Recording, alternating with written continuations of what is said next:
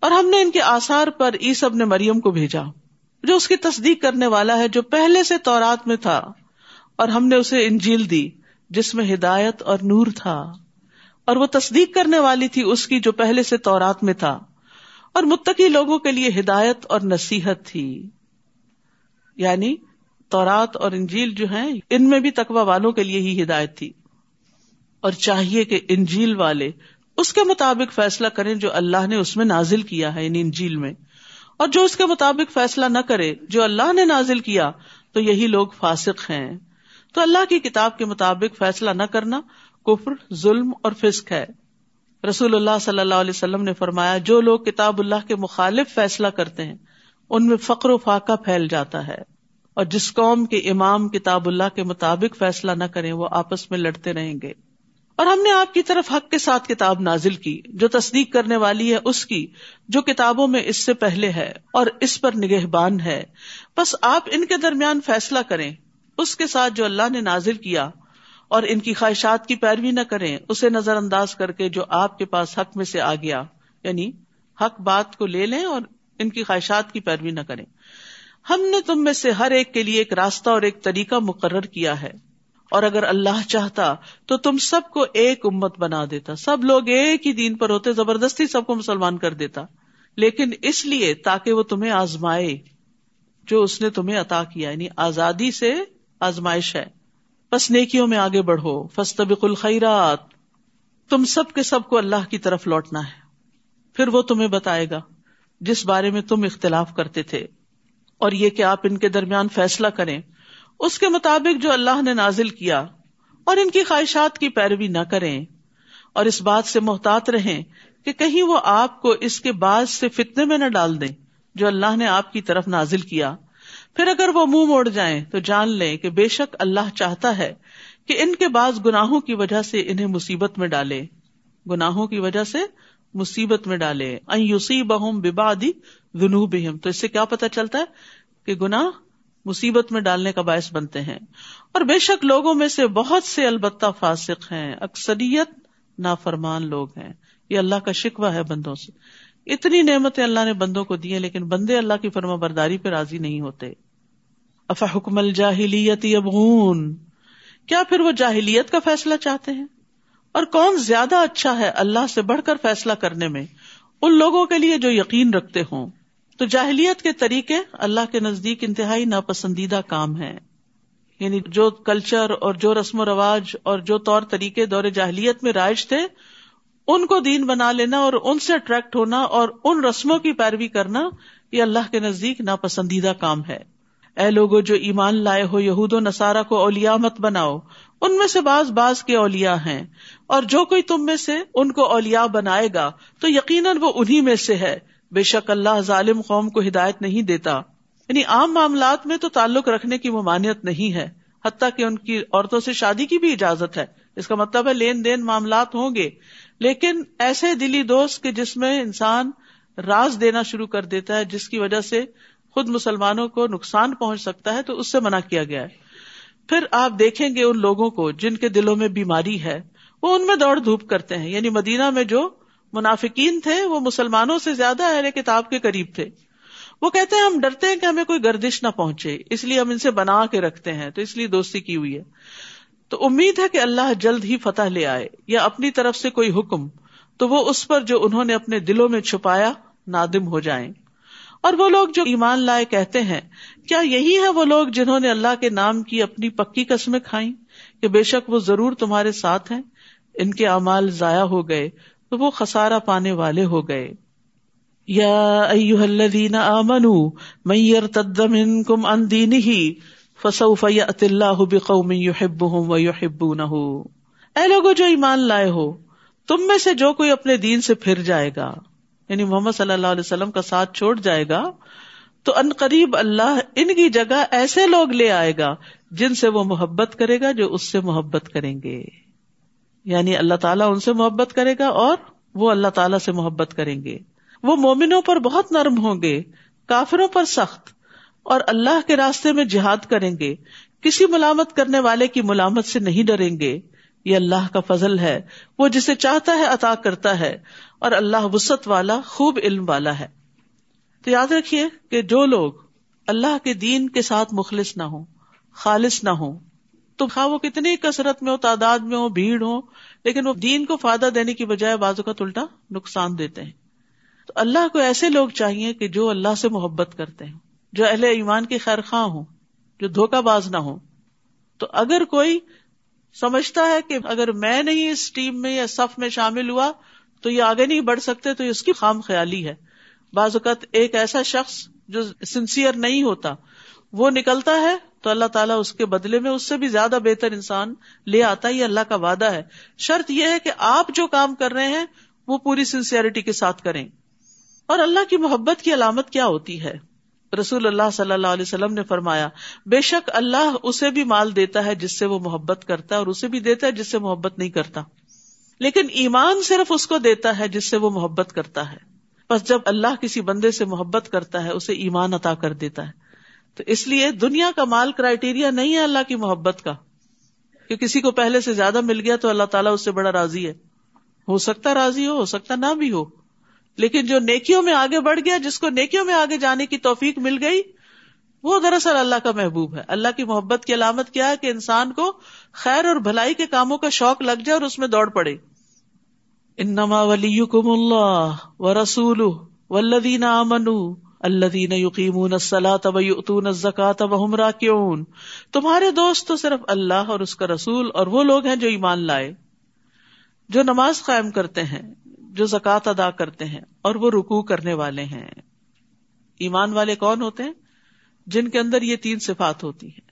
اور جو کوئی اللہ اور اس کے رسول اور ایمان والوں سے دوستی کرے گا، تو بے شک اللہ کا گروہ ہی غالب آنے والا ہے۔ اے لوگوں جو ایمان لائے ہو، تم ان لوگوں کو اولیانا بناؤ جنہوں نے تمہارے دین کو مذاق اور کھیل بنا لیا۔ ایسے لوگوں سے بھی دلی دوستی مت کرو جو دین کا مذاق اڑاتے ہیں۔ خواب ان لوگوں میں سے ہو جنہیں تم سے پہلے کتاب دی گئی اور کفار کو بھی اور اللہ سے ڈرتے رہو اگر تم سچے مومن ہو۔ ویزا نا دئی تم تخدوہا حزوم و لائبا ذالی کبھی ان قوم اللہ اور جب تم نماز کی طرف پکارتے ہو یعنی آزان دیتے ہو تو وہ اسے مذاق اور کھیل بنا لیتے ہیں۔ یہ اس وجہ سے ہے کہ وہ ایسے لوگ ہیں جو عقل نہیں رکھتے۔ تو اس سے کیا پتا چلتا ہے؟ دین کا، دین کے شاعر کا مذاق اڑانا نا سمجھی کی علامت ہے۔ آزان کو خاموشی سے سننا چاہیے۔ رسول اللہ صلی اللہ علیہ وسلم نے فرمایا، جب تم آزان سنو تو وہی کلمات کہو جو مؤذن کہتا ہے۔ یعنی اس کو جواب دو۔ اور پھر آزان کے بعد کی دعا پڑھنی چاہیے۔ سب کو آتی ہے یہ دعا؟ الحمد للہ جن کو نہیں آتی، وہ اپنے پاس لکھا ہوا کارڈ رکھے اور اس سے پڑھتے رہیں۔ کیونکہ یہ وقت بڑا قیمتی وقت ہوتا ہے، جس کو بہت سارے لوگ ناسمجھی میں گوا دیتے ہیں۔ عبداللہ ابن عمر ابن الاس کہتے ہیں کہ انہوں نے نبی صلی اللہ علیہ وسلم کو بیان کرتے ہوئے سنا، جب تم مؤذن کو سنو تو اسی طرح کہو جیسے وہ کہتا ہے، پھر مجھ پہ درود پڑھو۔ تحقیق جس نے مجھ پر ایک بار درود پڑا اللہ اس پر دس رحمت نازل کرتا ہے۔ پھر میرے لیے اللہ ضب جل سے وسیلہ طلب کرو۔ وہ آتے محمد وسیلت الفدیلا بلا شبہ، یہ وسیلہ جنت میں ایک منزل کا نام ہے جو اللہ کے کسی بندے کو ملے گی اور مجھے امید ہے کہ وہ میں ہی ہوں گا۔ سو جس نے میرے لیے اللہ سے وسیلہ طلب کیا، اس کے لیے شفات حلال ہو گئی۔ یعنی اسے نبی صلی اللہ علیہ وسلم کی سفارش نصیب ہوگی۔ ایک اور روایت کے مطابق اس وقت کی ہوئی دعا رد نہیں کی جاتی۔ یعنی آزان کا جواب دے کے دروشی پڑھ کے دعا پڑھ کے جب ہم اپنی کوئی ذاتی دعا کرتے ہیں تو وہ دعا قبول ہوتی ہے۔ یہ قبولیت کی گھڑیاں ہوتی ہیں۔ اور ویسے بھی آزان اور تقبیر یعنی اقامت کے بیچ کا جو وقت ہوتا ہے بڑا قیمتی ہوتا ہے۔ اس میں دعائیں کرنی چاہیے۔ اور نماز تو ساری کی ساری دعا ہے۔ اللہ اکبر کہہ کے آپ دعا شروع کرتے ہیں، سورت فاتحہ دعا ہے۔ پھر رکو میں جا کے دعائیں پڑھتے ہیں۔ کھڑے ہو کے پھر سجدے میں پھر اتحیات آخر تک ساری دعا تو نماز دراصل پریئر ہی پریئر ہے۔ تو اس لیے اگر اس وقت سنتیں بھی آپ پڑھتے ہیں، تو گویا دعائیں مانگ رہے ہوتے ہیں۔ تو دعا کی قبولیت کا وقت نہ گوائیں ادھر ادھر کے کاموں میں۔ اور ویسے بھی جو انسان کے مسئلے مسائل ہوں، وہ اللہ تعالیٰ سے اپنی زبان میں بات کر کے دعا کی جائے۔ کہہ دیجیے اے اہل کتاب، کیا تم اس وجہ سے ہم پر ناراض ہوتے ہو کہ ہم ایمان لائے اللہ پر؟ اور جو ہماری طرف نازل کیا گیا، اور جو اس سے پہلے نازل کیا گیا؟ اور یقیناً تمہارے اکثر لوگ فاسق ہیں۔ یعنی اہل کتاب کو مسلمانوں سے ناراضگی کیا ہے کہ یہ قرآن میں آنے والی تعلیمات کو کیوں فالو کرتے ہیں؟ کہہ دیجیے کیا میں تمہیں اللہ کے نزدیک سزا کے اعتبار سے اس سے بدتر انسان کے بارے میں نہ بتاؤں؟ جس پر اللہ نے لانت کی اور اس پر غزب ناک ہوا اور ان میں سے بندر اور خنزیر بنا دیے اور جس نے تاغت کی بندگی کی ہو، اور یہی لوگ درجے میں بدترین اور سیدھے راستے سے زیادہ بھٹکے ہوئے ہیں۔ یعنی دنیا میں بھی اللہ تعالیٰ نے نمونے دکھائے سزا کے۔ جب لوگوں نے اللہ کے حکم کی سری نافرمانی کی، جیسے سبت کے دن زیادتی کی، تو اللہ نے ان کو بندر بنا دیا اور اسی طرح دیگر مواقع پر بھی۔ اور جب وہ تمہارے پاس آتے ہیں، کہتے ہیں ہم ایمان لائے۔ حالانکہ حقیقت یہ ہے کہ وہ کفر کے ساتھ داخل ہوئے اور اس کفر کے ساتھ ہی نکل گئے۔ یہ صرف دھوکا تھا ایک۔ اور اللہ اسے زیادہ جانتا ہے جسے وہ چھپاتے ہیں یعنی جو کفر اپنے دل میں چھپائے ہوئے ہیں۔ آپ ان کی اکثریت کو دیکھیں گے۔ کہ وہ گناہ اور زیادتی کے کاموں میں اور اپنے حرام کھانے میں خوب دوڑ دھوپ کرتے ہیں۔ یقیناً کتنا برا ہے جو عمل وہ کرتے ہیں۔ ربانی اور علماء انہیں ان کے گناہ کی باتیں کرنے اور حرام کھانے سے کیوں نہیں روکتے؟ یقیناً کتنا برا ہے جو وہ کیا کرتے ہیں۔ تو یاد رکھیے، برائی سے منع نہ کرنے والا ویسا ہی ہو جاتا ہے جیسے برائی کرنے والا۔ نیکی کی طرف بلانے والا آنے والے کے ثواب کو بھی لے لیتا ہے۔ اس کو بھی ملتا ہے اور اس کو بھی ملتا ہے اور اسی طرح جو برائی سے روکتا نہیں تو وہ بھی اس گناہ میں شریک ہو جاتا ہے۔ بقالت الہود ید اللہ مغلولا غلط ولعنوا بما قالوا، بل یداہ مبسوطتان۔ اور یہود کہتے ہیں کہ اللہ کا ہاتھ بندھا ہوا ہے۔ نعوذ باللہ، کہ اللہ بکیل ہے۔ باندھ دیے گئے ہاتھ ان کے۔ اور وہ لانت کیے گئے اس قول کی وجہ سے۔ یعنی اللہ کے بارے میں بری بات کرنا کو مذاق ہے؟ جو ایسا کرے گا، اس پر کیا ہے؟ لانت ہے۔ وہ اللہ کی رحمت سے دور ہے، کیونکہ اس نے اللہ کو ناراض کر دیا۔ بلکہ اس کے دونوں ہاتھ کھلے ہوئے ہیں۔ وہ جس طرح چاہتا ہے خرچ کرتا ہے۔ یعنی جتنا چاہتا ہے خرچ کرتا ہے، جتنا چاہتا ہے جس کو عطا کرتا ہے۔ اور یقیناً جو کچھ آپ پر آپ کے رب کی طرف سے نازل کیا گیا ہے، وہ ان کی اکثریت کو سرکشی اور کفر میں ضرور بڑھا دے گا۔ اور ہم نے ان کے درمیان قیامت کے دن تک کے لیے عداوت اور بغض ڈال دیا۔ جب کبھی انہوں نے تمہارے خلاف جنگ کے لیے آگ بھڑکائی اللہ نے اسے بجھا دیا اور وہ زمین میں فساد کی کوشش کرتے ہیں اور اللہ فساد کرنے والوں کو پسند نہیں کرتا۔ حدیث میں آتا ہے کہ اللہ سے بڑھ کر کوئی صبر کرنے والا نہیں جو تکلیف دے بات سن کر صبر کرے۔ ہم نے کسی کو کچھ دیا نہیں ہوتا، صرف سلام دعا ہی ہوتی ہے۔ اگر وہ ہمیں گور کے بھی دیکھے یا کوئی ایسا جیسے میں تو ہم اس سے لڑ پڑتے ہیں۔ ہم سے صبر نہیں ہوتا۔ اللہ رب العزت جس نے تمام انسانوں کو وہ سب کچھ دیا جو ان کے پاس ہے وہ ماں بھی کم من نعمت فمن اللہ۔ اس کے باوجود وہ اللہ کے بارے میں نوز بلا غلط باتیں کرتے ہیں۔ تو اللہ سبحان تعالیٰ پھر بھی صبر کرتے ہیں۔ ان کو فوری سزا نہیں دیتے کہ ادھر کسی نے مذاق اڑایا دین کا یا اللہ سبحان تعالیٰ کا یا کسی رسول کا، تو اللہ تعالیٰ اس کی زبان میں ہی پکڑ لے۔ نہیں، ایسا نہیں ہوتا۔ رسول اللہ صلی اللہ علیہ وسلم نے فرمایا، تکلیف دے بات سن کر اللہ سے زیادہ صبر کرنے والا کوئی نہیں۔ لوگ اس کا بیٹا ہونے کا دعوی کرتے ہیں اور اس کا ہمسر بنا دیتے ہیں۔ پھر بھی وہ انہیں آفیت دیتا ہے۔ ان کی حفاظت کرتا ہے، ان کو رسک دیتا ہے اور انہیں کئی نعمتیں عطا کرتا ہے۔ اللہ اکبر۔ یہ ہے اللہ کا حوصلہ۔ اور اگر نافرمانیوں کی بجائے یہ لوگ اطاعت کرتے، ولو ان اہل الكتاب آمنوا واتقوا لکفرنا عنہم سیئاتہم ولا ادخلناہم جنات النعیم اور اگر بے شک اہل کتاب ایمان لاتے اور تقوی اختیار کرتے تو ہم ضرور ان سے ان کی برائیاں دور کر دیتے اور ہم ضرور انہیں نعمتوں والے باغات میں داخل کرتے دنیا میں بھی نعمتیں عطا کرتے دنیا میں سب سے بڑی نعمت والا باغ انسان کا اپنا دل ہے جس میں کرار ہو، اطمینان ہو، سکون ہو اور یہ قرار آ نہیں سکتا جب تک انسان سو فیصد اللہ کی عبادت یا اطاعت میں اپنے آپ کو نہ لگائے۔ اللہ کی طرف جب تک رخ نہ کرے، اللہ سے نہ مانگے۔ تو یہ کتنا بڑا وعدہ ہے۔ کہ اگر اہل کتاب ایمان لاتے اور تقوا کرتے، اللہ سے ڈرتے، تو ضرور ان سے ان کی برائیاں، ان کی تکلیفیں دور کر دیتے۔ تو یہ مسائل کے حل کا نسخہ ہے۔ تکلیفوں کو دور کرنے کا ذریعہ ہے ایمان بڑھانا اور تقوا اختیار کرنا۔ اور اگر وہ تورات قائم کرتے اور انجیل قائم کرتے اور جو کچھ ان کے رب کی طرف سے ان کی طرف نازل کیا گیا ہے، تو یقیناً وہ اپنے اوپر سے کھاتے اور اپنے پاؤں کے نیچے سے بھی آسمان بھی دھن برساتا رسک برساتا اور زمین بھی اگلتی۔ ان میں سے ایک گروہ میں آنا رو ہے اور ان میں سے زیادہ تر لوگ برا ہے وہ جو عمل کرتے ہیں۔ تو اس سے کیا پتا چلتا ہے کہ اگر انسان اللہ کی کتاب کے مطابق زندگی بسر کرتا ہے تو دنیا کی نعمتیں بھی حاصل ہوتی ہیں۔ تو قائم کرنے کا مطلب کیا ہے؟ علم اور عمل کے ساتھ معاملہ کرنا۔ ابن عباس کہتے ہیں کہ اوپر سے بارش اور نیچے سے نباتات۔ ایک کال یہ بھی ہے کہ ہم ان کا رسک اتنا وسیع کر دیتے کہ وہ مسلسل کھاتے رہتے، ان کو کمی نہ آتی۔ اور یہ اللہ کا وعدہ ہے۔ اللہ مخرجا وہ یار ذخ تصب جو اللہ سے ڈرے گا، اللہ اس کے لیے ہر مشکل سے نکلنے کا رستہ بنا دے گا اور اسے وہاں سے رسک دے گا جہاں سے وہ سوچ بھی نہیں سکتا۔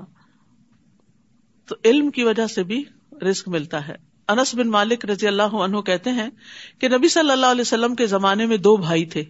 جن میں سے ایک تو نبی صلی اللہ علیہ وسلم کی خدمت میں آتا تھا اور دوسرا بھائی کماتا تھا۔ چنانچہ کمانے والے بھائی نے اپنے بھائی کے بارے میں نبی صلی اللہ علیہ وسلم سے شکایت کی کہ یہ کچھ کام نہیں کرتا، یہ آپ ہی کے پاس بیٹھا رہتا ہے۔ آپ نے فرمایا، شاید کہ تم اس کی وجہ سے ہی رسک دیے جاتے ہو۔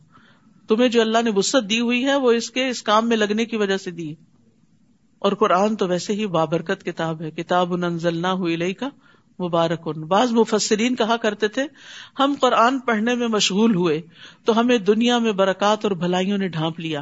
کیونکہ یہ بھلائیاں صرف آخرت کے لیے نہیں، دنیا کے لیے بھی ہیں۔ پھر فرمایا، یا رسول انزل الیک من ربک۔ اے رسول، پہنچا دیجیے جو آپ کی طرف، آپ کے رب کی طرف سے نازل کیا گیا ہے۔ اور اگر آپ نے ایسا نہ کیا تو آپ نے اس کا پیغام نہیں پہنچایا اور اللہ آپ کو لوگوں سے بچائے گا۔ بے شک اللہ کافر قوم کو ہدایت نہیں دیا کرتا۔ یاد رکھیے، جو کچھ رسول کی طرف آیا ہے ماں انزلہ کا من ربک، وہ وہی کی روشنی میں آیا۔ وہ وہی ہے۔ وہ اپنی طرف سے باتیں نہیں کرتے تھے اور اپنے دل کی خواہشات پر مبنی تعلیمات نہیں دیتے تھے۔ تو اسی لیے حدیث پر ایمان لانا جو صحیح احادیث ہیں، وہ بھی ضروری ہے۔ حسان بن عطیہ کہتے ہیں کہ جبریل علیہ السلام نبی صلی اللہ علیہ وسلم کے پاس سنت لے کر اترتے تھے یعنی قرآن کے علاوہ سنت بھی اترتی تھی۔ جس طرح آپ کو قرآن سکھاتے، اسی طرح سنت کی تعلیم بھی دیتے۔ رسول اللہ صلی اللہ علیہ وسلم نے فرمایا، جان لو، ان قریب ایک وقت آنے والا ہے کہ کسی شخص کو میری کوئی حدیث پہنچے گی اور وہ تکیا لگائے ہوئے اپنی مسند میں بیٹھا ہوگا، ریلیکس ہو کے کاؤچ پہ بیٹھا ہوگا اور کہے گا، ہمارے اور تمہارے درمیان اللہ کی کتاب ہی کافی ہے۔ بس جو کچھ اس میں حلال پائیں گے اسے حلال سمجھیں گے اور جو اس میں حرام پائیں گے اسے حرام سمجھیں گے۔ یعنی صرف قرآن کافی ہے۔ جبکہ حقیقت یہ ہے کہ جسے اللہ کے رسول نے حرام کیا، وہ بھی اسی طرح حرام ہے جسے اللہ نے حرام کیا۔ تو اس لیے ایسا نہ ہو کہ انسان حرام میں پڑ جائے لا علمی کی وجہ سے۔ کہہ دیجیے اے اہل کتاب، تم کسی چیز پر نہیں ہو جب تک کہ تم تورات اور انجیل کے احکام کو قائم نہ کرو۔ اور اسے بھی جو کچھ تمہاری طرف، تمہارے رب کی طرف سے نازل کیا گیا ہے۔ اور یقیناً جو کچھ آپ پر آپ کے رب کی طرف سے نازل کیا گیا، وہ ان میں سے اکثر لوگوں کو سرکشی اور کفر میں ضرور بڑھا دے گا۔ بس آپ کافر قوم پر افسوس مت کیجیے بے شک وہ لوگ جو ایمان لائے اور وہ لوگ جو یہودی بن گئے اور جو سابی ہیں اور جو نسارا ہیں، جو کوئی بھی اللہ اور یوم آخرت پر ایمان لایا اور اس نے نیک عمل کیے تو ان پر کوئی خوف نہ ہوگا اور نہ ہی وہ غمگین ہوں گے۔ سبحان اللہ، ایمان اور عمل صالح کا نتیجہ کیا ہے؟ خوف اور رنج سے نجات۔ غم اور خوف دو چیزیں انسان کو گن کی طرح چاٹ جاتی ہے تو ان دو چیزوں سے نجات حاصل ہو جاتی ہے اگر انسان ایمان لائے اور عمل صالح کرے۔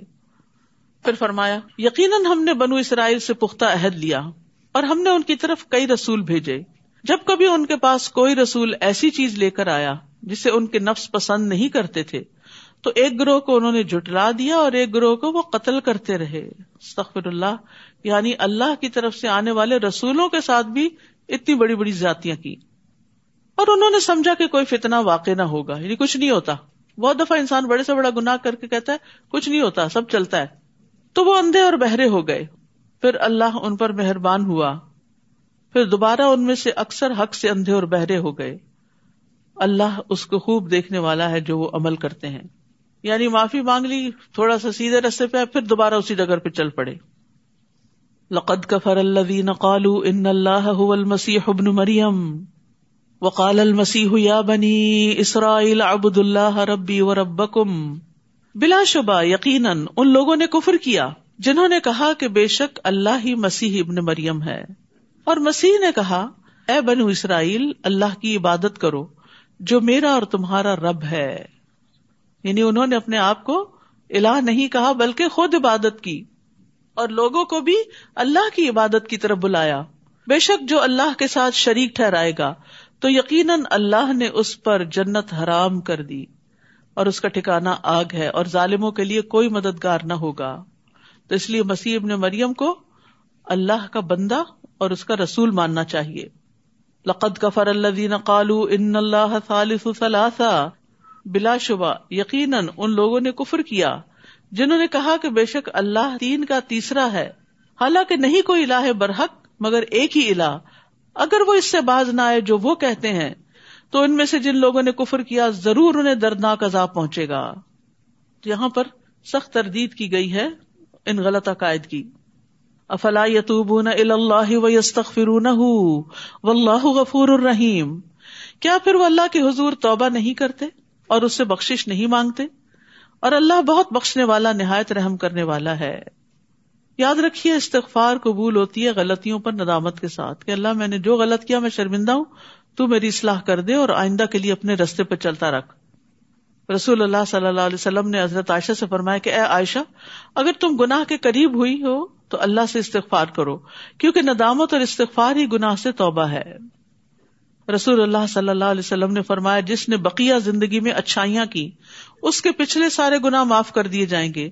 اور جو بقیہ زندگی میں بھی برائیاں کرتا رہا، اس سے گزشتہ اور آئندہ دونوں زندگیوں میں ہونے والے گناہوں کی باس پرس کی جائے گی۔ تو اس لیے غلطی کتنی بھی بڑی ہو، کوئی شرک ہو، کفر ہو، نفاق ہو، توبہ کا دروازہ کھلا ہے جب تک سانس حلق میں نہ اٹک جائے۔ اس لیے توبہ کرتے رہنا چاہیے۔ مل مسیح ابن مریم اللہ رسول۔ نہیں ہے مسیح ابن مریم، مگر ایک رسول۔ در حقیقت اس سے قبل کئی رسول گزر چکے، اور اس کی ماں بہت سچی خاتون تھی۔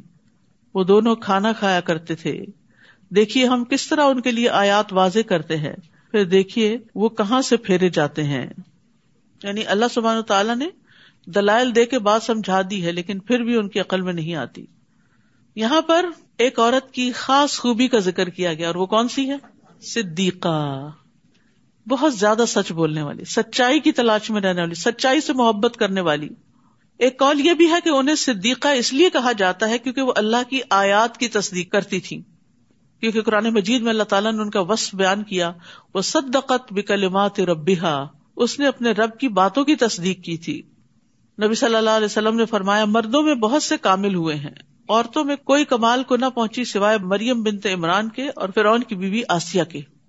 یعنی یہ ایسی خواتین دین دین کی سمجھ آ گئی تھی۔ میں سوچتی ہوں کہ آسیہ کی جو دعا ہے، رب ابن لی اندا کا بیتن فل جنا یہ انہیں کیسے سوجی؟ وہ دنیا میں فرعون کے محل میں رہتی تھی، لیکن اس نے ایمان کی خاطر اس کی بھی پرواہ نہیں کی۔ اور یہی چیز اللہ تعالیٰ کو اس کی پسند آ گئی اور اس کو ہدایت دی۔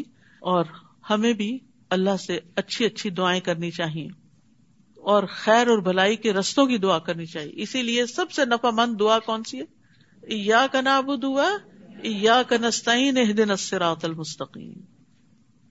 کہہ دیجیے کیا تم اللہ کو چھوڑ کر اس کی عبادت کرتے ہو جو تمہارے لیے کسی نفع و نقصان کا مالک نہیں؟ اور وہ اللہ ہی ہے جو خوب سننے والا، خوب جاننے والا ہے۔ لہٰذا اس کو پکارو۔ کہہ دیجیے اہل کتاب، اپنے دین میں ناحک غلوب نہ کرو۔ اور نہ تم ایسے لوگوں کی خواہشات کی پیروی کرو جو یقیناً اس سے پہلے گمراہ ہوئے، اور انہوں نے کثیر تعداد کو گمراہ کیا، اور سیدھے راستے سے وہ بھٹک گئے۔ بنو اسرائیل میں سے جن لوگوں نے کفر کیا، وہ داؤد اور عیسیٰ ابن مریم کی زبان پر لانت کیے گئے۔ ان کے پیغمبروں نے ان پہ لانت بھیجی۔ کیوں؟ یہ اس وجہ سے کہ انہوں نے نافرمانی کی، اور وہ حد سے بڑھ جاتے تھے ایکسٹریمس تھے۔ وہ ایک دوسرے کو اس برائی سے نہیں روکتے تھے جس کا وہ ارتکاب کرتے۔ یقیناً کتنا برا ہے جو وہ کرتے تھے۔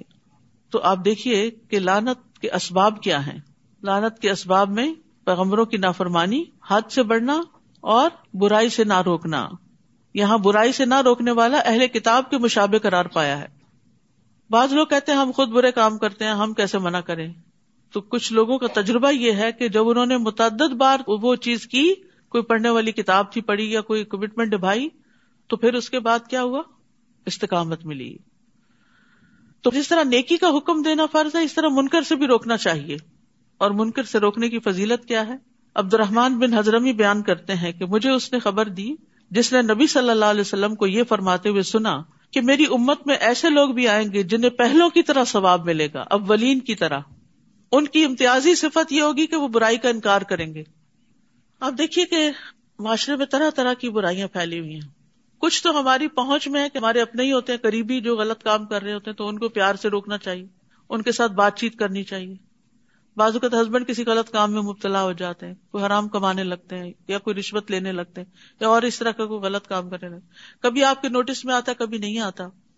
تو ان کے ساتھ بھی پیار سے، محبت سے کچھ نہ کچھ ان کو آخرت کی فکر دلا کے، اللہ کی محبت کی بات کر کے، حلال جو نسلوں پر اچھے اثرات ہیں اس کی بات کر کے ان کو غلط چیزوں سے روکنا چاہیے تاکہ کم از کم آپ بری ذمہ ہو دوسرے یہ کہ کچھ رشتے دار ہوتے ہیں تو بعض اوقات شادی بیاہ کے موقع پر ایسی رسمیں کرتے ہیں، اتنا اصراف کرتے، اتنی فضول خرچی کرتے ہیں یا ایسا لباس پہنتے ہیں کہ اللہ کو ناراض کرنے والا ہے۔ سراسر اللہ نے عورت کی جو خوبصورتی بنائی ہے، وہ اس کے چھپانے میں ہے، اس کے لباس کو زینت بنایا ہے۔